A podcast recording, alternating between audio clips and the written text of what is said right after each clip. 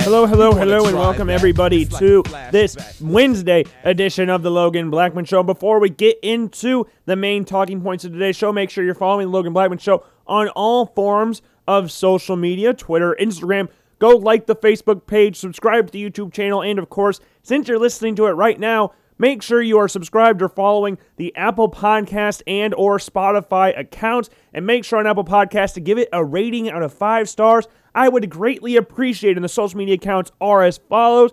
Twitter is Logan underscore Blackman. Instagram is Blackman Logan. The show's account is the Logan Blackman Show 1. Facebook page, just search Logan Blackman Show, and same with the YouTube page and the Apple Podcast and Spotify accounts. Whew, got all the big stuff out of the way. And now we get into the depressing part of the show. Yes, it is Wednesday, and we are just off of the Buffalo Bills losing at home against uh, the New England Patriots yet again. A tale as old as time.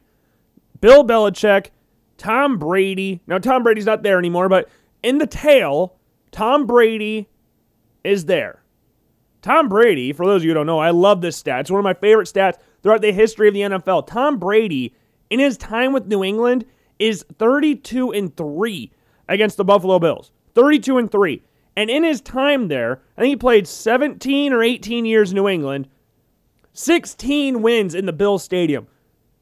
He's won there almost every year he's played there. And he only plays there once a year. And the more depressing fact about that statistic is the fact that the Bills just passed Tom Brady for most wins in the stadium by Bills quarterback. Josh Allen got that against the Houston Texans earlier this year. Before that, it was 16 different quarterbacks that have tried and failed to win at what is now known as Highmark Stadium or New Era Field or Ralph Wilson Stadium or Rich Stadium or whatever you want to call it. It has not been a positive ground for Buffalo Bills fans, players, coaches, staff, whatever, against the Hood and Tom Brady. But now, Tom Brady's gone. The evil witch is gone. Ding dong, the wicked witch is dead, as they say in The Wizard of Oz. And last year, it was beautiful. Two wins. One at home, stripping Cam Newton on like the 20 yard line, and the one, the second one, a debilitating 30 to something win in Foxborough. That was, oh, that was so beautiful to watch. Diggs and Josh Allen were on another freaking level that day. And in the route Bill Belichick's tenure in the NFL as a head coach, there has been three or four quarterbacks that have beaten him three straight times. It does not happen. This dude has been a head coach since the early 90s. This does not happen where quarterbacks are able to beat Bill Belichick three times in a or three times in a row. It doesn't matter what year, just three times in a row. The only one that I could remember on that list was Vinny Testaverde because he did it while he was on the Jets. Bill Belichick's old quarterback when he was with the Browns, Vinny Testaverde obviously went with the Browns to Baltimore, didn't play there that often, or didn't play there that long, was cut later and signed with the New York Jets and had a pretty good year or career finishing out with the New York Jets and played for a couple other teams after that. But I mostly remember him as a New York Jets quarterback. But it's supposed to be the time. This is the Buffalo Bills' time. It's supposed to be the Bills division. Everybody else is fighting for second best. That's what it was supposed to be. The Bills are coming off a 13 and 3 season. The Bills are fresh off making an appearance in the AFC Championship game and are a game away from the Super Bowl because, you know, that's how the AFC Championship game works. A game away. And now, the New England Patriots start the season losing the Miami Dolphins and don't look amazing to start the year. They look just all right to start the year. Like they didn't play well against the Saints, got blitzed by the Saints, lost to Tom Brady and the Bucks, lost to the Cowboys, struggled against the Houston Texans, beat up on the Jets, yeah, fair, whatever. So you start off the season 2 and 5 or 2 and 4, sorry, I can count. 2 and 4 to start the season.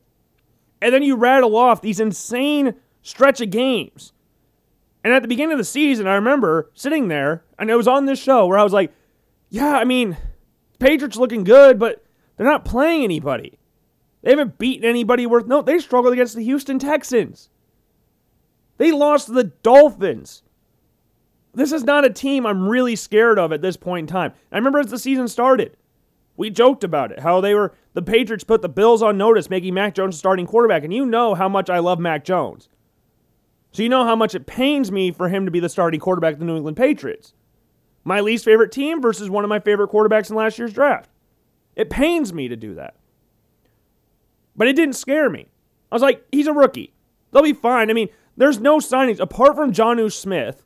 That was the one signing that scared me. All the other signings they made were nothing that was striking fear into the heart of me at all. Stephon Gilmore's situation wasn't doing great at the time, and now he's playing in Carolina. Like what? Hunter Henry and Jonnu Smith. Yeah, they're they're fine tight ends. Oh, Kendrick Bourne and Nelson Agholor. Uh, okay. Is this terrifying? Jonnu Smith? Yeah, that's pretty scary. Bringing Kyle Van Noy back. Well, who cares? He sucked while he was down in the Dolphins. He got cut by Miami. Like he was supposed to be one of their best players on defense. They got freaking cut. Not one thing. They got Trent Brown back. Like nothing they did was that terrifying. Apart from they got the exact clone of Tom Brady and Mac Jones. We said that prior to the draft starting about I'm not saying he is Tom Brady, but everything this dude has done in college and has done and what he looks like he's going to do at the combine, which wasn't a thing, but his workouts and stuff, he looks like Tom Brady. He's not the most athletic quarterback out there. He doesn't have the strongest arm out there. But he's probably the smartest person on the field. He looks nice and approachable on the on the outside. But you get him on the field, he can be kind of a dickhead. And that's what you want. Competitive son of a bitch. That's what you need. Quick feet. He's not the fastest, but he's got quick feet. He's got really nice pocket awareness. Looks slower than us running up the field. Mac Jones, I still don't know if he's able to slide or not. He had that problem in Alabama. I don't know what the issue was with that. But at the beginning of the season, it did not scare me. A rookie quarterback going into a season with Kendrick Bourne and Nelson Agholor out wide, what was supposed to be terrifying about that? And then start out the season and watch them struggle with a Texans team that the Bills just blitzed by 40 points. They beat them 25 to 22. And I was supposed to be scared of that. You know, as a you you get these aspirations once you start getting you've been bad for so long that when you've got that taste of that you've won the division, it starts becoming an expectation. And now the Patriots, who were the bullies for these past 20 odd years, now they're second best, competing for second best with the Dolphins. And now you've got this whole aura around you that there is the Patriots. What? Not scared. Forgetting what happened in previous years. And then watching them against the Texans, watching them get blown out by the Saints. There's nothing in there that scared me. And then you saw the Jets game. It's like, okay, you beat the Jets, fine, but putting 54 points up in the NFL, regardless of the team, is not an easy task. It's a relatively hard task. So it's the NFL. These are the best. The best. You put 54 on, an, another NFL team. And then they beat the Chargers in Los Angeles, which is what Bill Belichick does. Bill Belichick, I don't think, has ever lost the Chargers. Doesn't matter who's the quarterback. He just cannot lose to the Chargers. They cannot beat the Patriots. And they lost some very crucial games against Bill Belichick and Brady while they were in Foxborough together throughout the history of the Chargers. LaDainian Tomlinson, 14 and 2, 2006 MVP, losing in the divisional round. Number one overall seed in the NFL. I think 11 Pro Bowlers, which is ridiculous. LT 31 touchdowns in a season. That's crazy. And they lost the Patriots. Like they had the best team in the league and they still lost to them. And this is when the Chargers were supposed to be. We thought the Chargers were going to be good and they did not play very well against the Patriots. And they beat the Panthers. Like, okay, that's the Panthers. So you after that game, you're looking at it like, okay, you haven't really beaten anybody still. I mean, the Jets, Texans, Jets, you, you beat the Chargers fair, and then the Panthers. Who have a good pass defense. Without Christian McCaffrey, they're pretty much handicapped on offense. And then you got the Browns, the injured Browns. They blitzed them 45 to 7. And then they beat the Falcons 25 nothing, and they beat the Titans 36 to 13. You're going shit. This team looks pretty good. Now, the Titans were battling injuries the entire time. Every single key player on their offense was out. Derrick Henry, A.J. Brown, Julio Jones, all out. That's no excuse for getting beat that bad in the NFL, though. I'm not making excuses for the Titans. I hate the Titans, so I'm not. I don't want to defend the Titans at all. Patriots killed them. The uh, the freaking Falcons played three quarterbacks. Two of them threw picks on back-to-back throws. Josh Rosen and Feleipe Franks. And then the Bills who are supposed to be the top dogs of the AFC East now. Remember that. They're they lost to the Jaguars. It's a Bills team that lost to the Colts 41 to 15 at home. Like this was supposed to be the team, and the Patriots are struggling against the Texans. What the hell is going on? And then you get to this game, biggest game of the year, and it was all all we talked about was like the Patriots are the only reason they're in first place in this division is because the Bills have had their bye, the Patriots have it. Things will rectify themselves once it's done. It's Buffalo, quote unquote, weather. According to the draft prospect or the draft experts or whatever, when Josh Allen's getting drafted, this is exactly why they drafted him. The thing that scared me going into this game was the weather. And it wasn't for the reasons that, like, oh, the Bills can't throw the ball. No, I had no worries about the Bills throwing the ball. Josh Allen has the strongest arm in the NFL. So I really had no worries about him cutting the ball through the wind. It was the comparisons in the run games that I was worried about. The Bills' run game, the past two years, has sucked. It was an area of concern going into this season for all fans out there. And then what did they do to rectify the run problems they had going into the season? You got Matt Breida. Okay, fine. You drafted two offensive linemen, both tackles. One's barely ever dressed, and the other one was supposed to be a developmental piece. Why didn't you draft, you know, interior linemen? I know that Jon Feliciano was a big uh, culture piece for the Buffalo Bills, and that him and Josh Allen were incredibly close. So I was perfectly fine with the Bills drafting, uh, or not drafting guards because it was like, oh man, they got these guys right here, like Jon Feliciano. The only part I was scared about Cody Ford versus Ike Boettger. And Jon Feliciano is nothing spectacular. He's an all right guard, but he's never really was a starter before he came to Buffalo. Cody Ford should never start or play really for the Buffalo Bills ever again, but they don't have the depth, so he keeps getting back in the lineup. Ike Boettger, Iowa dude, love him. Played at Iowa from Cedar Falls. Like that's who you, you, you want to cheer for him. But just the O line sucks. You didn't draft an explosive running back. Like I was, my dad and I Travis Etienne. That was the guy. And then the Jaguars took him a few picks before the Bills did. Now, the Bills, I'm perfectly fine with them addressing the edge rush. The edge rush on their defense was getting old. Older players, they were struggling getting after the quarterback. That's what was their big problem going into the season. One of their other problems. For a team that went 13 and 3, there was a, quite a few problems that needed to be addressed. So they got the, the edge rusher. Fine. Look towards a running back or an interior lineman in the second round. Go after another edge rusher in Boogie Basham, who I think has dressed three or four games this season out of the possible, what, 12 they have played? He's dressed three or four times. He's inactive for unknown reasons the entire season. And the part that really sucks about that, he was drafted two picks before Creed Humphrey, who is, for those of you who don't know, the Chiefs starting center and who is probably, you could make an argument for him being the best rookie in the NFL right now. And they passed on him. Like I remember talking about before the season started, Mitch Morse is one of the best pass blocking centers in the NFL. He might be the worst run blocking center in the NFL. Dion Dawkins has regressed incredibly.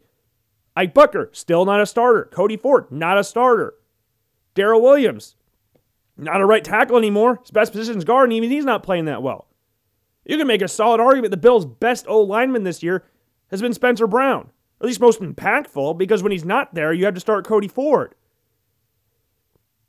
And you drafted Boogie Basham, and he doesn't even play. And you have two picks later, you have Creed Humphrey. Who, if the the rookie of the year went to a lineman, which it never does. He was right there. he just didn't. He said, screw it. We're going to double down on this whole idea that we're just going to go edge rushers only, and then draft a developmental lineman in the second round or the third round, who is now the most impactful lineman the Bills have. And the run game sucks. Apart from Josh Allen breaking off something, and it's some sort of grace of God that Josh Allen's been able to stiff arm defensive tackles the way he does, because that run game doesn't exist. And the Patriots, throughout their history, with Bill Belichick, they have run the ball. And they never really have a big face as the main guy at running back. Like I can remember like BenJarvus Green Ellis, Lawrence Maroney, right? Now you got Damien Harris. You had Rex Burkhead before. James White, he's hurt, but James White, Rhamondre Stevenson, LeGarrette Blunt. Like you have all these guys that are nothing spectacular, but they platoon their running backs like freaking crazy, and they're all fresh. And the Patriots, they went into this game knowing, hey, the weather gets bad, we can run the ball. Our O line is stronger than their D line. The Bills' interior D line, Ed Oliver has played awesome this year. I've never really been a huge fan of Star. It needs improved. Their rush defense has been surprisingly good this year, as opposed to last year where it wasn't very good at all. Where the Bills just couldn't stop the run and they couldn't run it in general, anyways. And the Bills go into this game with the wind like it was, the rain, the snow as it was, knowing we can't run it. Patriots, we can run it. And it wasn't like the Patriots ran the ball a lot. They ran it 46 times, had 222 yards. Apart from one giant run by Damien Harris, who had a 64 yard gain, they didn't really gash them. It was slow and methodical drives, but you knew they couldn't stop it. It was nothing amazing. And Bill Belichick, before the game started, having had a Navy face mask on. I didn't know that was a sign of things to come. I'm not surprised it ended the way it did, where the Patriots ran the shit out of the ball. Mac Jones from Alabama or Jacksonville played at Alabama. Never saw snow before until like 2015, according to according to Twitter. Like, he's not throwing the ball. he threw it three times, and one of the catches was to Jonnu Smith, who made a miracle catch. Like, this wasn't an utter domination as what most media members would like you to believe it was. The Patriots just slowly worked their way down the field because they know their line is better than the Bills' line. And then when the Bills got the ball, you have a 240, 250 pound quarterback that you don't run anymore. I don't know what the brain, the process, the thought process behind it. Because Josh is, I'm not saying is the best quarterback in the NFL. I would say he's the most unique quarterback in the NFL. With how big he is and how well he moves, I don't know if there's another quarterback in the NFL that can stiff arm D linemen. He did that on the last drive of the game to throw to Dawson Knox, which got broken up in the end zone. There's no other quarterback that can do that. Like him and Lamar are two anomalies when you're looking at the quarterback position. They both are insane athletes for what they do, but can frustrate the hell out of you at times. And Josh, Statistically, if you just looked at the stats, it's not it wasn't a great performance. But you see some of the throws he made and how many drops the Bills had in the game, it was pretty damn impressive. It wasn't a world-beating performance by any stretch of the imagination. He shouldn't have gone to Gabe Davis at the end of it. He should have gone to Cole Beasley, but you could see the thought process at least. Like you you try so hard to run the ball. Why? You know you can't do it. Stop trying to force. I know, I get this. I totally understand why they do it to a certain extent because it keeps the defense honest. Because when you're doing pass plays, the defense doesn't need to tackle all the time. When you're running, the defense has to tackle. They have to. So I understand it to a certain extent that way, but don't do it as much. They ran it 25 times. No one could get anything. Matt Breida fumbled within the 30 yard line. The Bills had 12 plays in the red zone and scored one touchdown. And that was just because N'Keal Harry was a punt returner for some reason. And we were watching it. My dad and I were watching it with a few friends last night. One of my friends from high school, big Patriots fan, T Boy, we had him on the show back in February. He was over watching it. He was even confused why N'Keal Harry was back there, who has been just a not a weird, weird player for the Patriots. First round draft pick, stoned hands. I, I don't know what to make of N'Keal Harry at all. I was confused as hell, but ever thankful that he was back there. And then you're going into the wind, and you still bring out Tyler Bass, who missed a field goal. He's one of the best kickers in the NFL. When you're down like that and you need points, I don't I don't want to put it up to chance like that. And that thing whipped right. Now, if you score that, you can kick it again and miss it or make it, and then you, you win the game that way 16 to 14. And you have that because the Patriots weren't going to throw the ball. If you scored, the game was over because the Patriots were not going to move the ball down the field throwing it. But man, just a frustrating game. And the weird part is, this is how what I'm talking about when I say Josh Allen is as amazing as he is athletically because the Bills don't rank that high in regards to the sack marks this year. But their O line is atrocious. You got to watch one minute of Bills football to go, that O line stinks. And Josh Allen's like second least sacked quarterback in the NFL or something. That shows you sacks aren't everything because Josh is stiff arming people. He's moving around in the pocket. Like he's doing everything he can to keep the play alive. And sometimes, can it be frustrating? Yes, it can. When he refuses to throw the ball out of bounds, yes. And he takes a 30 yard sack or throws it at the feet of the, a defender behind the line of scrimmage, gets called for intentional grounding. Yes, extremely frustrating. But there's no other quarterback that does that in the NFL. I'd say the same thing about Lamar Jackson. No one can turn a negative play into a 30 yard gain running the ball like Lamar Jackson can. Both in the same draft class, both have their ups and their downs, but both are insane quarterbacks. And I don't like the Lamar Jackson slander, but I also don't like when Booger said he was the LeBron James of the NFL, because he ain't that. He ain't LeBron James the NFL. Amazing quarterback, amazing player, from all accounts, an amazing person, but he he's not the best quarterback in the NFL. He's not even the best player. Or not the, not the best player, not even the best quarterback. I had that flipped around. But good lord, frustrating game. That one, frustrating. That's the the key word I would use for that. Because it wasn't even like the Patriots beat the crap out of it. They didn't. You look at the total yards in the game, they're pretty similar. It's not like the Patriots outgained them by 500 yards. Like when you watch Navy football, they're outgaining people like crazy. Total yards, Bills only had 11 less yards of offense. And they had more chances to win the game than the Patriots did. You talk, I'm talking about the play down to Stefon Diggs on the sideline when it hit his arm in the end zone. And people trying to make that sound like it's Josh Allen's fault. What? they hit him in the arm. And we're talking about that's Josh Allen's fault. Okay, are you the same people that said he was a bust when he got drafted? Are you the same people that said that? I think that's the only reason you said that. oh, man it wasn't like a complete annihilation of anything. Like Patriots controlled the time of possession barely. But for how much they ran it, they really didn't control the time of possession. Like they had five more minutes of ball than the Bills did, which isn't a whole lot. Like a lot of people out there make it sound like the Patriots just annihilated the Bills. They ran the ball just methodical. That's all they were. They had a 64 yard run. That was really it. Like people are trying to give too much credit about this game. I don't think the Bills played that bad, really, given the circumstances. But they obviously didn't play great. There's a lot of things that they need to fix. And the problem is, we're at this point in the season that we're at the point in the beginning of the season where they're struggling a game the Steelers. We got to improve. We got to improve. We know we're a better team than this. This is what they are. Every single game this year, they have like if you're talking about one score games, they're one and four. They've won one one score game this season. Or no, they haven't. What the hell am I talking about?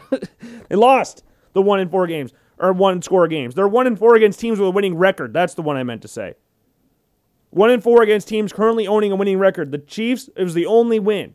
Lost the Steelers, Titans, Colts, and Patriots. Then we obviously know the infamous game against the Jacksonville Jaguars, where they lost nine to six in one of the ugliest games I've ever watched, and then the Colts game existed. Like that game, the Bills got utterly dominated. Like Jonathan Taylor had over 200 yards himself. That's domination. But that's exactly how I thought the game would go. Pretty much. I just thought the Bills would come out on the right side of it. You have a 250 pound quarterback that you don't run. You're forcing the run way too much without a line that can actually block. And then we're surprised that they lost 14 to 10 against a team that runs the ball well. As a team, there's not one individual person that runs the ball extremely well for the Patriots. I know Damien Harris had over 100 yards, but again, he had a 64 yard, yard run in there. They had their chances, shot themselves in the foot too many times. I've never seen a team with so many stupid penalties at most inopportune times this season than the Buffalo Bills. Third and nine turns into a third and 14 because Dawson Knox has a false start penalty while they're the last drive of the game. The most inopportune time to have a false start penalty was then, and he got one. That's been the whole thing this year. And I'm not saying that's been the reason why they've lost these games is stupid penalties. No, they played bad for most of these games. They sucked against the Jaguars. They sucked against the Colts. They sucked against the Steelers. The only thing is they didn't suck last. They didn't suck Monday. I don't think they sucked Monday, given the circumstances the weather and everything. Yeah, this is back to back to back to back to back games they have won and lost. They beat the Chiefs, lost the Titans. Beat the Dolphins, lost the Jaguars. Beat the Jets, lost the Colts. Beat the Saints and lost the Patriots. And now the Bills are going up against the Tampa Bay Buccaneers. So there's a scenario that could play out where the Bills lose to the Patriots and Tom Brady on different teams on back to back weeks. And this game scares me more than the Patriots game because of the fact it's in Tampa. This is almost guaranteed to have nice weather. I am terrified for this game because of the fact Tre'Davious White is out. And the fact that the Patriots and Leonard Fournette have been playing really, really, the Buccaneers and Leonard Fournette have been playing well. Leonard Fournette's been balling out in the pass game, even. I don't know what's going on. He had four touchdowns against the Colts two weeks ago. This is Leonard Fournette. This is not a, a fantastic running back. This is an average NFL running back that's just really big.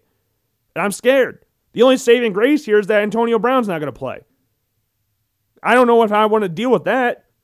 Dane Jackson and Levi Wallace versus Mike Evans, Chris Godwin's enough for me. And now, now we got to throw in Chris uh, Rob Gronkowski. Don't need that. Pass catching Leonard Fournette a really good offensive line, a solid defense. I'm nervous. And I'm afraid the Bills go six and seven or seven and six. And we're talking about the possibility of this team not even being a playoff team. Forget Super Bowl. They might not even be a playoff team if they lose next week. And then you've got a game against the Panthers, which if they lose that game, yeah, then I don't care if they make the playoffs. If you can't beat the Panthers, then you don't deserve to be a playoff team. And then you finish the season with the Patriots and Falcons and then Jets. So you've got winnable games in there. You can finish with 10 wins relatively easily. That should be the minimum 10 wins. You should definitely beat the Panthers, Falcons, and Jets. Those are three wins that should be knocked easy wins. Bucks and Patriots, different story. I mean, they blitzed the Patriots last year in New England. Maybe they can do it again. I would doubt it. And knowing Brady's history against the Buffalo Bills, I would doubt that this game's going to be a very nice one for the Bills. Just, uh, just a gut feeling, anyways. Could be wrong. Hope I'm wrong. I mean, there's been a couple games this year the Bucks haven't looked that great either. I.e., the game against the frickin' uh, Washington football team a few weeks ago. They didn't look great that game. And now the Bucks are on a, or the Washington football team are on a weird run right now. Where again, they've won back-to-back games by a score of 17 to 15, which I didn't know was possible until the Washington football team did it. Oh man. That Bills game is just frustrating. That's just the word you could think of when you watch that Bills game. The team's just frustrating. There's so many things they should have done this offseason that they just didn't do. They don't look in sync. The the coaching staff doesn't look like they're all together. Like it looks like a clashing of heads in regards to which plays get called between Sean McDermott and Brian Daboll. Who Brian Daboll orchestrated one of the best offenses in NFL history last year, to now they're struggling to score points against the Jaguars. Like that's the level we're at right now. They would have blitzed the Jaguars last year if they played them. It wouldn't even been close. I'm talking about with the current like Obviously, the Jaguars won one game last year, so you would fully expect them to kill the Jaguars. But they had one win when they played them this year and they lost to them, so you never know. Uh, but yeah, you got to beat the Panthers, Falcons, and Jets. You cannot lose those games. And th- there was a team last year, the freaking Dolphins. They missed the playoffs winning 10 games. I wouldn't put that out of the question this year with how many teams have similar records. The top of the AFC, every team's got four losses. Patriots have four losses. Ravens, Titans, Chiefs, eight and four, and the Patriots nine and four. Then you got the Bills at seven and five, Bengals seven and five, Colts seven and six, Chargers seven and five. Then we got the Dolphins six and seven, Steelers six five and one, Browns six and six, Raiders and Broncos at six and six as well. Because now we're we're entering the the midseason collapse of the Las Vegas Raiders, where they that's the weird time. Can't score points against unless it's against the Cowboys for some reason, and can't stop anybody. Apart from the Cowboys game, which was an anomaly, they haven't scored above 16 points in the last five weeks. Midseason collapse here is incoming for the the Raiders, and they got the Chiefs, Browns, Broncos, Colts, Chargers. Yeah, they could, I could honestly, with the way they've been playing, finish the season out six and ten, or six and eleven, whatever that would be now, with the 17 game season. Because there's some tough teams. The Broncos are weird. I don't know what to make of the Denver Broncos at all. But this season in the NFL is just really weird. It's a weird one. Like, there's not a front runner for the MVP. Like Josh, yeah, he's leading the AFC in Pro Bowl votes for quarterbacks. I don't think he should be MVP. Like we said, Jonathan Taylor a few weeks ago should be MVP, and I stand by that. Dude scored a touchdown 10 straight games. Like LaDainian Tomlinson holds the record at 18, which is insane, which shows how insane LaDainian Tomlinson was, which I get a little frustrated when people don't talk about LaDainian Tomlinson as much as they should. The dude is third all time in touchdowns, second all time in rushing touchdowns. Had an MVP season where he scored 31 total touchdowns in the season, which even in 17 season, 17 game season won't get touched. He went over a thousand plays consecutively, or what was the record? It was some ridiculous stat where he's gone like three years or something without fumbling. That is an insane stat, and people just don't talk about him as much, and it pisses me off. And Jonathan Taylor's having one of those seasons right now. He is the Indianapolis Colts, and I would do anything for the Bills to trade for Jonathan Taylor. it would cost an arm and a leg, but man, do it. That's why I want the Bills to draft Breece Hall. I would love the Bills to draft Breece Hall. Get an offensive lineman in the first round, Breece Hall second, get a corner in the third, and another lineman in the fourth. D or O lineman. I don't care. Because this draft, as opposed to recent years, I guess, isn't as deep. It's still going to be a nice draft, especially on the defensive side of the ball. There's a lot of very, very talented defenders in this year's class, namely likes of Kayvon Thibodeaux, who just announced he's going to the draft. One of the least surprising notifications I've ever got in my entire life that Kayvon Thibodeaux is officially going to the NFL draft. And Aidan Hutchinson, who the other day was just announced as a Heisman finalist, which is, you know, expected at this point. And we have four Heisman finalists. I don't remember if we talked about this the other day about the Heisman finalists, but three of them I thought were guaranteed. Hutchinson, Stroud, Bryce Young. I think those three were easily going. The third, the last one, like Kenneth Walker was definitely in it, and then he had the game against Ohio State. And you can't have those types of games if you're the high, you want to be a Heisman candidate. You can't do that. It's not possible. and that threw him completely out of the race. And then the last person on here ended up being Kenny Pickett, which isn't surprising by any stretch of the imagination at all. He'll probably come last, but it's not surprising that he made this list because eh, I think he should be ranked higher. I'm not saying he should win it. I don't think he should win it. I don't think he will. But being in the ACC, he's not going to win it as opposed to team people from the Big Ten and the Big the SEC, the two best conferences in college football. And Bryce Young, after the game against Georgia, the number one ranked team in the nation at the time, the team that was supposed to be unbeatable, and Alabama had zero shot going into the game. Remember, Alabama had no shot, and then now we're we're pissed off that Alabama's number one because they beat you know the team that was unbeatable and the team that everybody said Alabama would lose to, and then Alabama wouldn't make the playoff. That now we're mad at Bama for being number one. But Bryce Young will, will win the Heisman. I would be pretty surprised. After that performance, I would be pretty shocked if he didn't. We waited for a Heisman moment. That was it. The comeback against Auburn was nice. Didn't play great the entire game, but came back when it mattered, which is what you need. A quarterback to play great late. Not like Tim Tebow, you're ass the entire game and then play good in the fourth quarter. No, Bryce Young wasn't ass in the game, just didn't play his best level of football that we know Bryce Young could play at, which is what we've been saying for the past year about how dominant Bryce Young is and how well he could, how good he could be, and that he's the most talented quarterback Nick Saban's ever had. And I said that the, last year, I said at the beginning of the season, and I stand by that saying now. We've been telling you about Bryce Young, and this is him. And I'm cheering for him to win the Heisman. And I know people are like, you're cheering for Bama. We brought this up Monday. You're really cheering for Bama? No, I'm not cheering for Bama. It just doesn't bother me if they win or not. Doesn't hurt my feelings if Alabama wins. I don't get frustrated if Alabama wins. And I love Bryce Young. So I'll be perfectly fine cheering for Bryce Young and Bryce Young alone.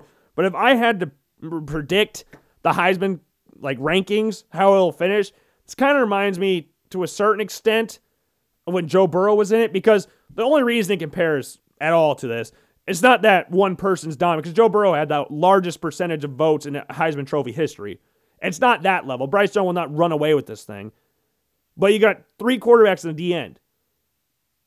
One quarterback's coming in last, even though he has really nice numbers. Kenny Pickett, baller this year for Pitt. Aidan Hutchinson, sadly, will probably come third. Stroud will probably come second. That's what I my like initial reaction is. But after watching what Aidan Hutchinson did to CJ Stroud at Ohio State or against Ohio State at Michigan, Hutchinson should come second. And he really has a shot of winning this thing.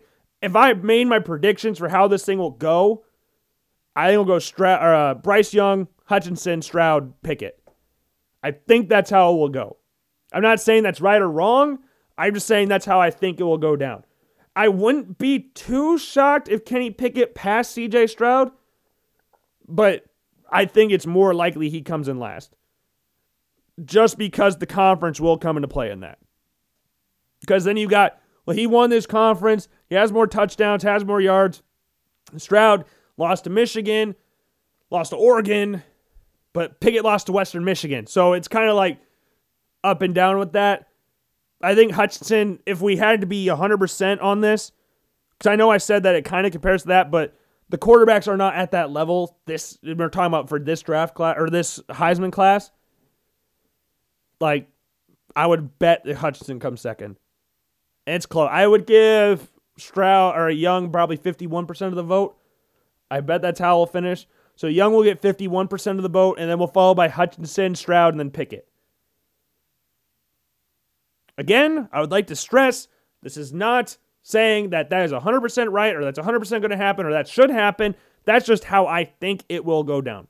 Regardless of what I think, because my opinion doesn't really matter on the fact on matter on this because I'm not voting. If I did vote for the Heisman, I'd probably flip Pickett and Stroud. But I think it will still go Young, Hutchinson, uh, Stroud, Pickett. That's how I think it will go. But I'd vote Young, Hutchinson, Pickett, Stroud. Is that cool? Is that a cool Heisman thing? Or are we going to get all butthurt because Alabama won it again? Which Alabama quarterbacks don't win Heisman's at Bama. I don't know how many have ever done it before at Alabama. I don't think there's any. I can think of the running backs, quarterbacks. I think Mark Ingram, weirdly enough, for how dominant Alabama's been throughout their history, I think Mark Ingram might have been their first ever Heisman winner. I think. I'm not confident saying that, so don't quote me on that. That's just popped in my head right now. We said it last year, said at the start of the season, and I stand by it now. Bryce Young is the most talented quarterback Nick Saban's ever had. And now he has the opportunity to become the best he's ever coached. And he's coached some pretty good quarterbacks. Coached some very good. We're talking about strictly college level. Okay? Ignore the NFL stuff because sometimes when people talk about quarterbacks, they go, well, they weren't very good in the pros, so that means they weren't a good quarterback. No, in college, they had some very, very good quarterback. AJ McCarron, very, very good quarterback at Alabama. Very good quarterback at Alabama. People don't talk about how dominant he was at Alabama. Like people talk about how, oh, their defense was so. AJ McCarron was a beast. Don't let people discredit AJ McCarron.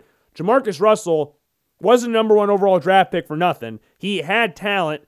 He's just uber lazy, ate a lot of food. We're discrediting, we're taking out the NFL stuff again. Remember, just strictly college.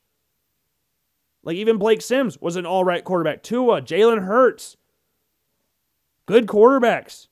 John, uh, John, no, what was it? Yeah, John Parker Wilson, the first quarterback that won a natty. Greg McElroy. Had some very good quarterbacks at Alabama and LSU. I don't remember any at Michigan State. Sorry about that. I can't think of any Michigan State quarterbacks on top of my head. Bryce Young's the best. I did, yeah. I I've been saying he's the most talented. Now I think he's the best because there's a opposed trophy that he is going to receive, and uh, I don't know when the trophy ceremony is. Now I will say this: I will not be upset if Aidan Hutchinson wins it. I'll be perfectly fine with that as well. I'm not going to be. I'm not necessarily cheering for Bryce Young to win it, but I think it'd be really cool if he did because that vindicate what we've been saying about him for the past year. Aidan Hutchinson, I think, deserves it a lot. We talked about it last week before the SEC championship game that Aidan Hutchinson probably should deserve the Heisman Trophy.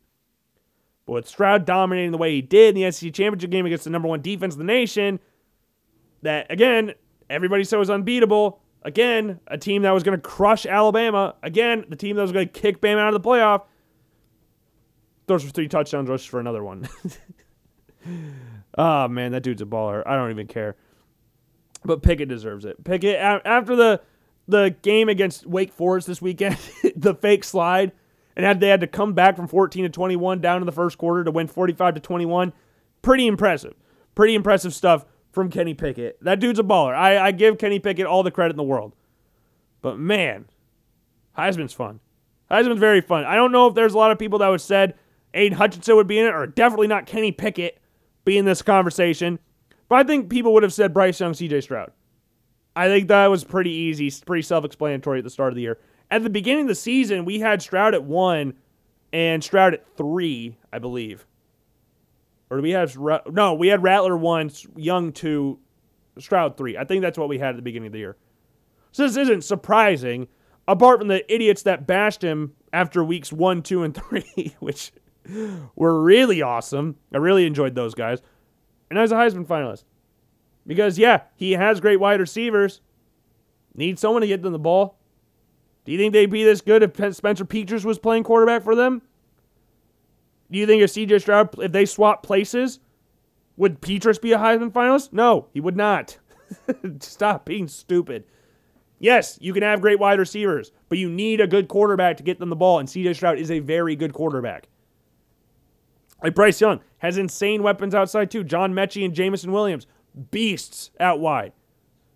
Like you're gonna have. Well, I don't, I don't know about Metchie anymore because, like we said on Monday, towards ACL against Georgia, which was really sad because that dude's one of the hardest working wide receivers in college football. I love watching John Metchie play. But before that, because I, I think it's probably out of the question now. I could be wrong, but I think it's probably is. There, out of those two, they could have four first round wide receivers taken. Like, that's insane. Out of those two schools, two of the Heisman quarterbacks, four first round draft picks. Garrett Wilson, Chris Olave at Ohio State, Jameson Williams, John Metchie at Alabama. Jaxon Smith-Njigba will probably be a first rounder next year. CJ Stroud will probably be back here again. Maybe John Metchie comes back. Who knows? Alabama's got young wide receivers waiting in the wings that will be really good, probably. That's just what Alabama does and you got a stud quarterback playing for you. And speaking of quarterbacks, stud quarterbacks, or once stud quarterbacks in Ohio State, I saw today that Quinn Ewers, the favorite, is Texas, and that Texas A&M is pretty much out of the question, which is not that surprising to me. Texas A&M being out of the question. I we said for the resources, A&M would probably be the best, but they're probably going to be the hardest team to break into because Texas being as bad as they are last year. Even though Casey Thompson Hudson Card were not terrible. They weren't great. And uh crap, I forgot Ewers being a Texas kid could be big. But again, I stand by it. I want him to go to Ole Miss. I want him to play under Lane Kiffin. I want him to follow Matt Corral. That would be awesome. That would be a, a just an insane partnership. Insane partnership. Goodness gracious, that'd be awesome. I would be I would be for that 10 times over. And I, I don't even really care that much about Quinn Ewers, but just the fact that he is the num- the highest ever rated high school quarterback ever it makes him an intriguing talking point on where he's going to play. Because, good Lord, this dude doesn't pan out. It's going to be talked about even more than what it is, and he'll be the horror story for high school quarterbacks. And then they'll go, well, you don't want to get quarterbacks from Texas. I mean, look at this guy because we people do that.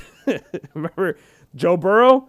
Man, would you draft Joe Burrow? Or no, it was Justin Fields this year. Joe Burrow to a certain extent, but Justin Fields. What Ohio State quarterback's been good in the NFL? But I don't think that has anything to do with Justin Fields. Like I could name JaMarcus Russell as LSU's and uh, top two bust in NFL history. I wouldn't draft Joe Burrow. I won't do that. By that logic, you wouldn't draft any quarterback unless you're only strictly drafting Oklahoma quarterbacks or now USC quarterbacks because Lincoln Riley, wherever he goes, you draft his quarterback and you'll be pretty fine as he's got three starters currently in the NFL. I mean, Alabama does too, but Alabama historically has not really sent a lot of great quarterbacks to the NFL apart from Joe Namath and Bart Starr, but those were eons ago. The next great one after that was Brodie Croyle. I it's not, but that's the first name that popped my head for some reason. After those guys, what other Alabama quarterbacks made the NFL? Like AJ McCarron, obviously. Greg McElroy was in the NFL for a tiny bit. Now he's broadcasting. Was there any quarterbacks like the '90s or something that went in that I just can't think of? Cause I, Joe Namath and Bart Starr, the the the two you think about, because they won three of the first three Super Bowls. So you talk about those guys. Are there any what other Alabama quarterbacks are there? Now I'm just rolling through my Rolodex in my head trying to think of Alabama quarterbacks in the NFL that were before right now. Hmm. I don't know. I really can't think of one. That's kind of sad. That's that is kind of not ideal, is what we would call that. But yeah, while we're on the topic of quarterbacks and college quarterbacks, we've got our final, final regular season. Oh, I it's the final one post bowl games quarterback prospect rankings. Okay, we got bowl games starting up. We had conference championships end on Saturday. We got bowl games kicking off here in a couple weeks or in a week. When the, when does the first bowl game start? I guess I don't really know this. When did the fir- when is the first bowl game? So we got Army Navy this Saturday, which is going to be fantastic. December 17th is when the first bowl game starts. Middle Tennessee and Toledo and the Northern Illinois Coastal Carolina. Those are our first bowl games on the 17th. But we got Army Navy this week, which is going to be awesome. Can't wait to watch that one. But we got bowl games to figure out. So this is the last one for this time period. We're going to do a full prospect rankings thing in a little bit, so don't worry about that. We'll get more of this stuff out there. But we got to talk about this last quarterbacks thing. And number one, it flipped back and forth in my head for a while. I moved Kenny Pickett to number one. I did it. I actually did it. I think that if we're just talking, I it's re- it's not like there's a really definitive thing that I'm like, this is what Kenny Pickett does a thousand times better than Matt Corral. Because uh, spoiler, Matt Corral's number two. I just think looking at Pickett's season as a whole, and I understand Pickett plays in the ACC. We talked about that earlier. I understand he doesn't not as uh, he doesn't have the rushing numbers of Corral. Like Corral's put up some gaudy numbers, like 3,000 yards passing, 500 rushing yards, 20 passing touchdowns, 11 rushing touch. I think it's 11 rushing touchdowns, right? Yeah, 11 rushing touchdowns. But Kenny Pickett, like, set every single ACC passing record, broke Dan Marino's passing records, won a conference championship in a league that was run by Clemson. It was supposed to be North Carolina Clemson this year. That did not pan out. Pitt beat both of them. So I had to move Kenny Pickett up to number one. And then I feel kind of bad doing that because of the fact Matt Corral didn't play, so he doesn't have a, st- a chance to defend his spot. But I think Kenny Pickett, he has double the touchdowns Matt Corral does. He had that really nice 58 yard touchdown run against Wake Forest. That's not the thing that boosted him up, but he did have a very nice game against Wake Forest on Saturday. I just think that I, I don't know. It's just hard to explain because they're both really, really good. The numbers aren't the same. That's the little things. Like, I don't know. It's very, very cut and dry on who you would want at number one. It doesn't bother me which one you have at one. You would give the edge to Corral in certain things, probably give the edge to Pickett in other things. I'm going to give the edge to Pickett for this one. And again, this list's flexible. This list is very, very flexible. It's not like this thing is staying nailed on until the draft. This is not how we're looking at the entire time because Matt Corral played tough this year. He played injured this year. Is extremely tough dude, great leader, strong arm, mobile. Kenny Pickett, the only thing that he doesn't have there, he didn't play hurt. I think they're about the same if you're talking about prospects, but I if you did a full prospect ranking of the quarterbacks and you did every single prospect in the draft, they would be right next to each other in the rankings. They're not like spread out a lot. There is nothing between them. I need to tr- go over some draft rankings again because I haven't done that in a little bit. And just type it up, just get a rough estimate for me. It's one spot. There's not multiple spots in between. It's Pickett and right after Corral. And it's fluid. It's not like it's nailed on forever, but Corral is number two, Pickett number one. Number three, Malik Willis keeps his spot. I think Malik Willis, if we're talking about overall skill sets, again, I think I've, I sound like a broken record when talking about Malik Willis, but this dude can do things that no one else can do in the draft. This year was not his best. If we're talking about statistics, most of his numbers compared to last year are better. Most of them. But there are games that he had this year that he did not have last year where it was like he's trying to do too much. The games against Louisiana, the games against Ole Miss, the games against Middle Tennessee State, the game against Army, like all these games, he's trying to do too much and he doesn't need to. He just needs to take a deep breath and go, we're fine. Because then he starts forcing things. I don't think he, I, if he doesn't do that, he might be the best quarterback in this draft class. He just forces things a little too much. I think he'll be a first round draft pick still, but it ain't going to be top 10. I would be kind of surprised if every if any quarterback was taking the top 10 at this point. They'd all be kind of picked in the same area if none of them got picked in the top 10. I don't think they'd fall past 20, but there I don't know if there'll be any taken in the top 10. At least that's what the rumor is right now. It, that thing could change because it's just a rumor. We're uh, four months away from the draft, so it really doesn't mean anything about the rumors happening right now because things could change like that. It's not going to be sealed shut on that. Number four is Carson Strong. And then here we got four is Carson Strong, five is Desmond Ridder, six is Sam Howell. I think when you're looking at the top three, I think they're in their own category, and I'd put these last these next three in their own category. These six, I would put as first round quarterbacks. Like you would grade them out as first round quarterbacks. Does that mean all of them will get taken in the first round? No. But they could all get taken in the first round, and I would not be shocked by any stretch of the imagination. Carson Strong and Ridder, I think have the the smallest margin for the in between. Like you could flip them back and forth. Same thing with Pick and Corral. Out of these three, because Corral um, Ridder is a whole hell of a lot more mobile. And even Howell is a whole hell of a lot more mobile than Carson Strong. But I think where Carson Strong edges the pair in that is that he is a precision, precise passer. This dude will tear you apart. And he's not, he's unapologetic about it too. This dude will rip you apart. He is the best deep ball thrower in the draft. And Malik Willis has a stronger arm. Yes, deep ball thrower. Like Malik Willis will overthrow. I don't think Carson Strong's ever overthrown anybody's life. He has left lapses, like against uh, who was it? San Jose State, I believe. He threw it in the quadruple coverage, which is not great, trying to force a ball in there. Ironically, his last name's Strong. He has a really strong arm, so he tries to overcompensate for it and try to zip it in for holes. Like, dude, Josh Allen had that problem too, which is why some of his ac- mechanics have also been fixed as well. But some of Josh Allen's accuracy problems when he was early in the league was that I've got a really strong arm. I can fit it in every single hole possible.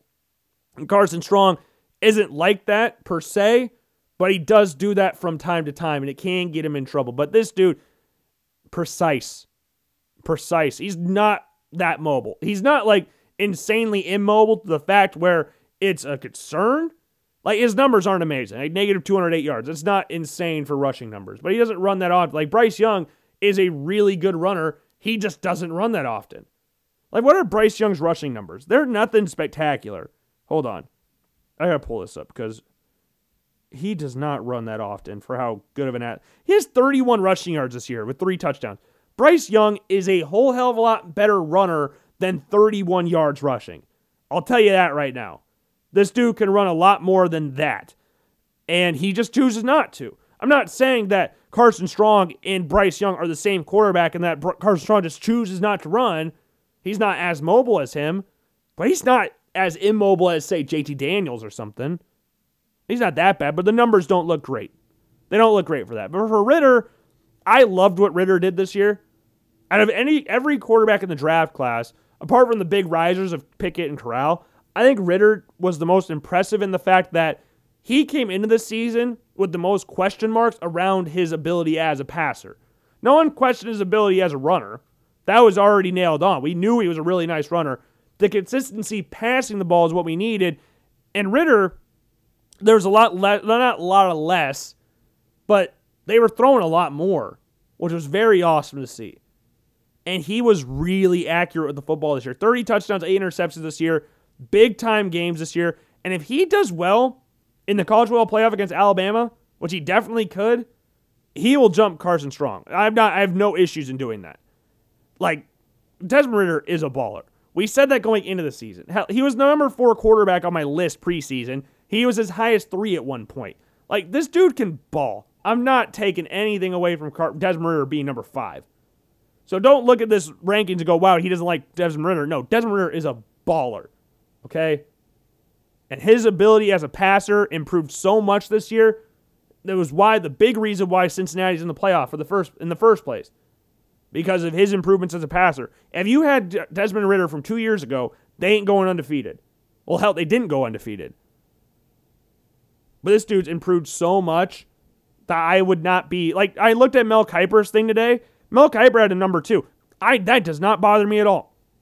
Desmond Ridder being the second best quarterback listed in this draft class is not surprising, and it does not bother me whatsoever. And we talked about that preseason. I just happen to think that people above him are just more consistent passers. It's nothing anything ridiculous, and I think the thing between Carson Strong and Desmond Ridder are just the rushing numbers. That's what's the big, like, big, uh, I don't know, what do you call it? Big variable between them. Carson Strong just doesn't run. It's kind of hard to do that, but if Ridder balls out against Bama, he'll move up. Now, Carson Strong is playing Western Michigan, who's not a pushover by any means, but it's not Alabama.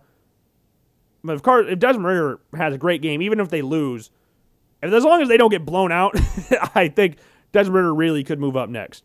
Which again, this is what I love about the list. It's fluid. This thing ain't this ain't nailed on forever. This thing's gonna move a lot towards the draft. Number six, Sam Howell. I mean, he didn't play. I think Howell's safe at six. He's been at six since week eight, so I don't think he's really moving anytime. We're at week 14 right now. He's found his home at six. I think he could definitely move up. Like his numbers compared to Ridder's aren't entirely different. He has less touchdowns.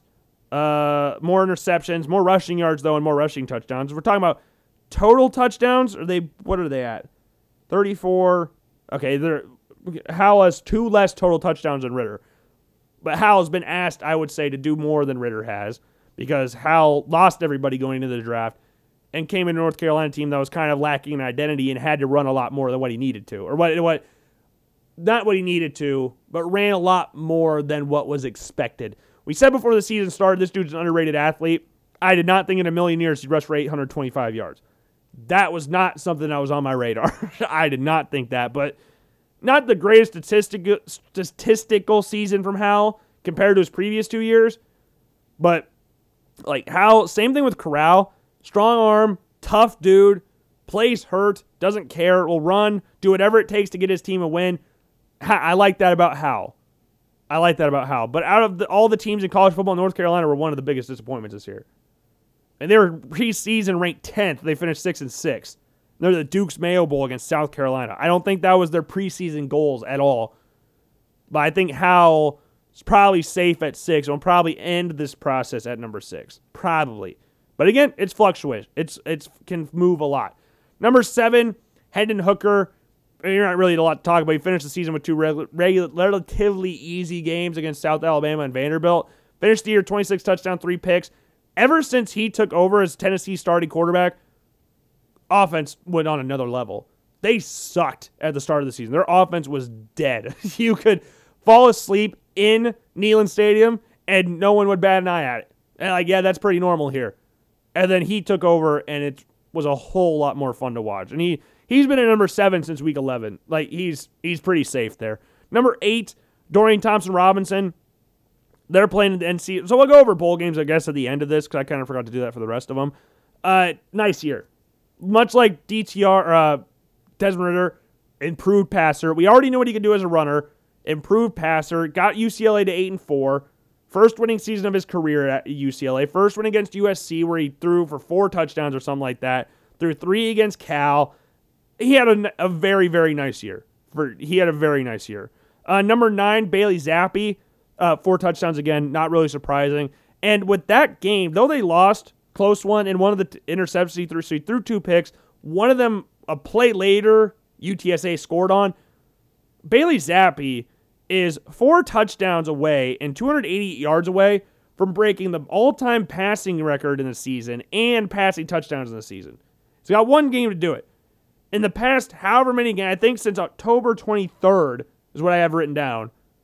Since October 23rd, he's never passed for less than four touchdowns. So I think four touchdowns is very easy to get for Bailey Zappe. Now, it is against a decent Appalachian State team, an Appalachian State team that does not give up a lot of yards through the air and has more interceptions than touchdowns. I would say the 280 yards, that's easy. He'll have the record for all-time passing yards this season. He'll break BJ Symons' record. That, that's that's in the past. And he's held that record since like 03 or something. Like, but that record's gone. Bailey Zappe is easily thrown for 280 yards. That's not a problem. The four touchdowns is the part that I'm concerned about. Joe Burrow threw for 60 when he won the Heisman. Zappe's at 56. Through four, t- four touchdowns against UTSA. Can he throw four or five against Appalachian State with over 300 yards? It's 300 yards, five touchdowns. Is that possible for him? Yeah, but it'll be tough. It will be tough, but I'm, I'm not going to rule it out of the possibility on that happening. And then number 10, Sam Hartman. They just got beat up. I mean, he had three total touchdowns in the game. All of them came in the first quarter. And then after that, he threw four interceptions. And they got sacked five times. Like, dude got beat up in this game against Pitt. and yeah, dropped 10. He's put together a very nice statistical season almost 4,000 yards, 36 touchdowns, 14 picks, 342 yards rushing, 11 touchdowns. Like, good numbers. But this last part portion of the season, he's not played his best. He's had three games in these last five games, I think, where he's completed about 40% of his passes. It's not ideal. And throwing four interceptions in the biggest game of the season, getting blown out 45 to 21, that's not good, especially when you're up 21 to 14 at the end of the first. That's not ideal. But he still keeps a spot in the top 10. And then for the others, no one else, apart from Dustin Crum, that was always in the others category, was in a conference championship this week. Dustin Crum didn't play great. They got blown out by Northern Illinois. Uh, 11 for 21, 128 yards, one touchdown, two picks, 68 yards on the ground, no touchdowns. Not insane, or not great. And he get blown out 41 to 23. Not ideal, but he'll still keep his spot on the others list. We got Brennan Armstrong still on here. Aqeel Glass is still still on here. We got Jake Haener on here and Devin Leary. But you could also throw on Malik Cunningham, who I think's been awesome on the ground this year for Louisville. Like the dude has 18 rushing touchdowns this year. 18 as a quarterback. Now, is he the greatest passer in college football? No, but he's a more than capable passer. Like, there's no issues with him throwing the football, really. But I think I didn't put him on here, but I think you could definitely listen to, list him on here. Now, if you like looked at Mel Kiper's list, he had Skylar Thompson on here, which I was kind of consumed, could like weirded out about. Like Carson, Skylar Thompson has not really had to do a lot this year. Their running game has been at least, uh, if I remember correctly, I might be getting them and TCU confused. Hold on. No, I had him right. Deuce Vaughn. Yeah, Deuce Vaughn. I was the purple and silver thing throws me off, or at least it did there. It usually doesn't. I don't know why I said that like it always happens. It usually doesn't happen there. He hasn't had to do a lot. He's completed a high number of his passes this year. He's completed about 70% of his passes, but nine touchdowns, four picks, less than 2,000 yards passing. I, yeah, I don't know if he's in top my top 10 at all or anywhere near it. He's never passed for over 12 touchdowns in a season. His best year was 2019, 12 touchdowns, five picks. Like Kenny Pickett threw for more touchdowns this year than Skylar Thompson has an entire Kansas State career, and he has five seasons at Kansas State. 39 touchdowns. Kenny Pickett has 42 this year. So do I have him in this list at all? No. I, I didn't even consider it. I kind of forgot Skylar Thompson existed until I saw Mel Kiper's list. But yeah, I, is there anybody else that I'm really missing out on that I should probably mention? I'm gonna go to like just scroll through the schedule of college football and see if I have anybody that pops in my head when I'm scrolling through.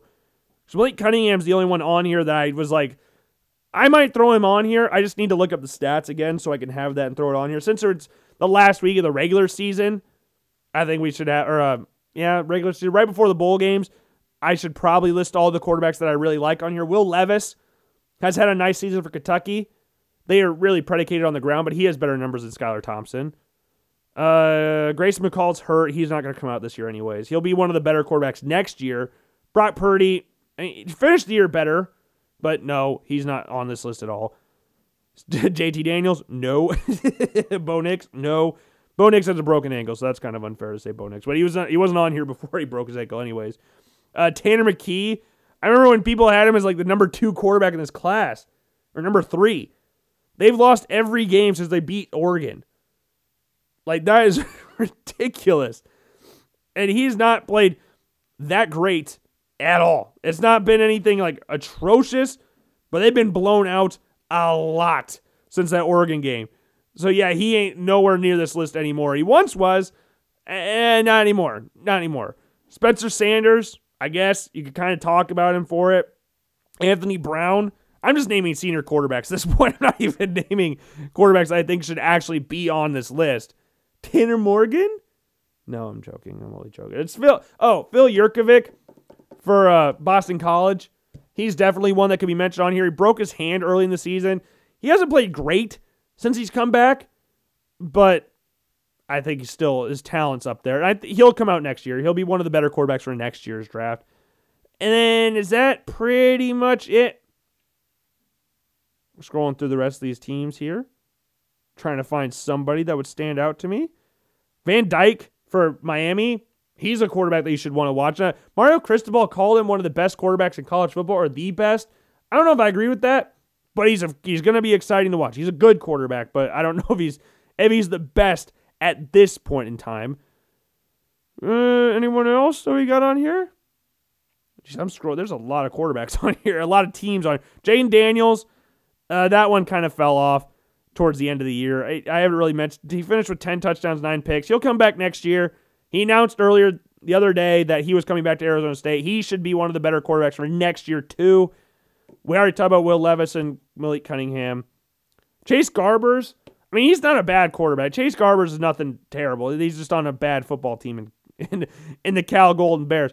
But if I had to rank like next year's quarterbacks for next year's draft class, at this point, I mean, it'd be pretty hard not to race Bryce Young number one. I mean, the dude's going to win the Heisman Trophy, so you kind of have to list Bryce Young at number one, right? At least you would think. I, I, guess you could make an argument for someone else. Like Grayson McCall will definitely be mentioned up there. I'm not really concerned about Grayson McCall. Phil Jurkovec, we mentioned up there. Jayden Daniels, Spencer Rattler, CJ Stroud will be mentioned up there. Jake Haener will probably come out next year. Who knows, though? But like, there's a lot of good quarterbacks that could come out next year. A lot of good quarterbacks. Like, if I had to rank, so rank them officially, I would put Bryce Young one. I'm going to give Spencer Rattler the benefit of the doubt and rank him two because I think he'll ball. I think he'll have a good good success wherever he goes. At least I would hope so because he's got too much talent. I, he could be kind of an, he can be kind of an ass hat, but he's really talented.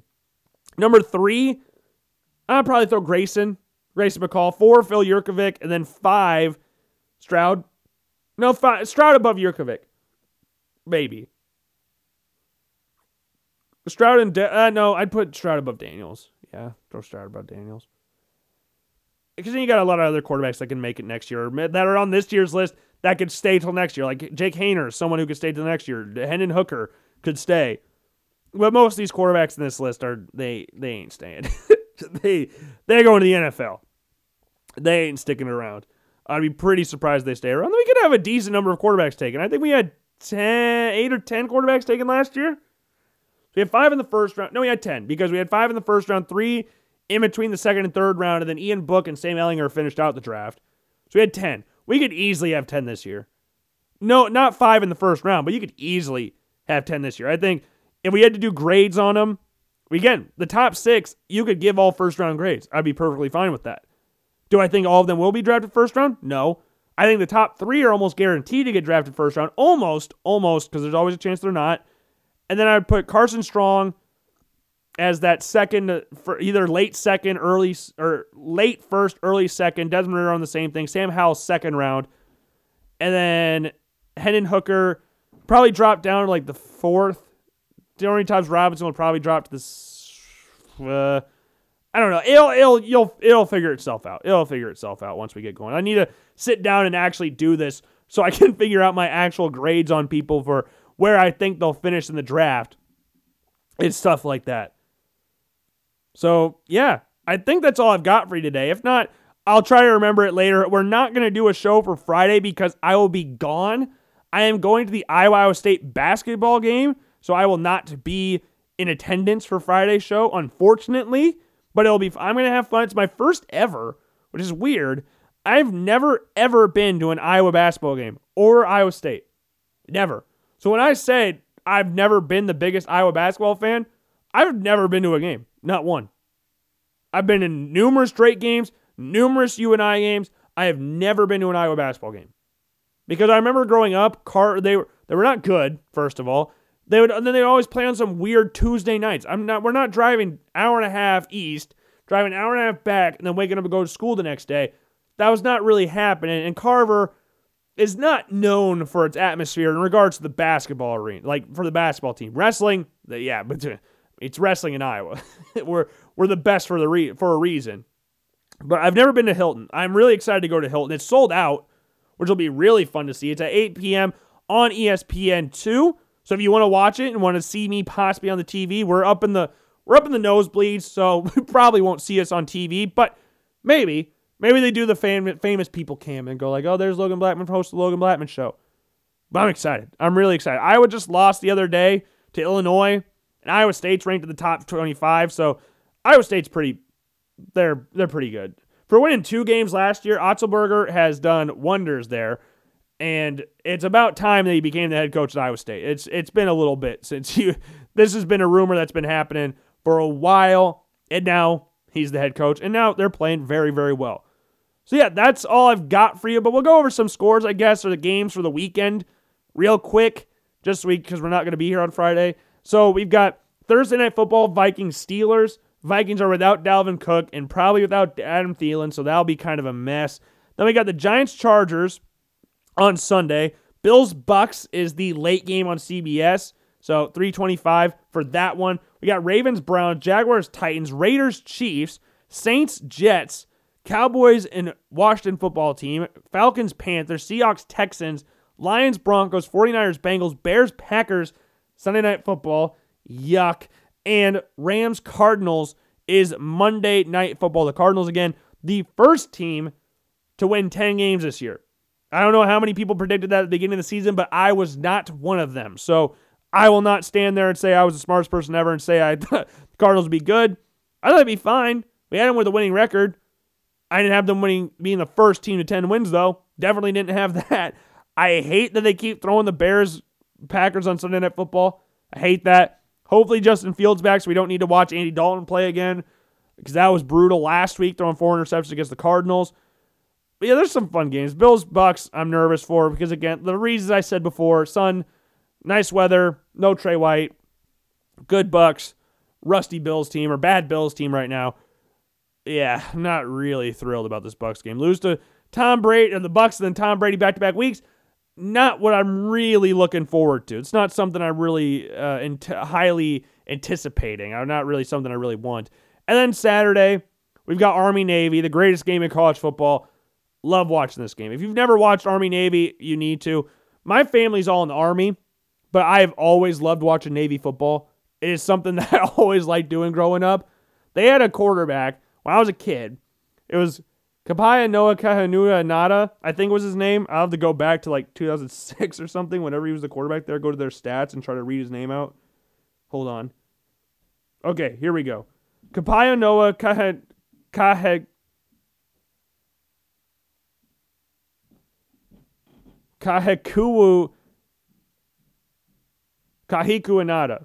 Kapayo Noah Kahiku Inada. I think that's how you pronounce his name. I, I couldn't remember how to pronounce his name when I was a kid. Then they had Ricky Dobbs right after that. Ricky Dobbs was a baller for Navy. And then we obviously had Keenan Reynolds later in the year. Kriss Proctor was supposed to be pretty decent, wasn't that great.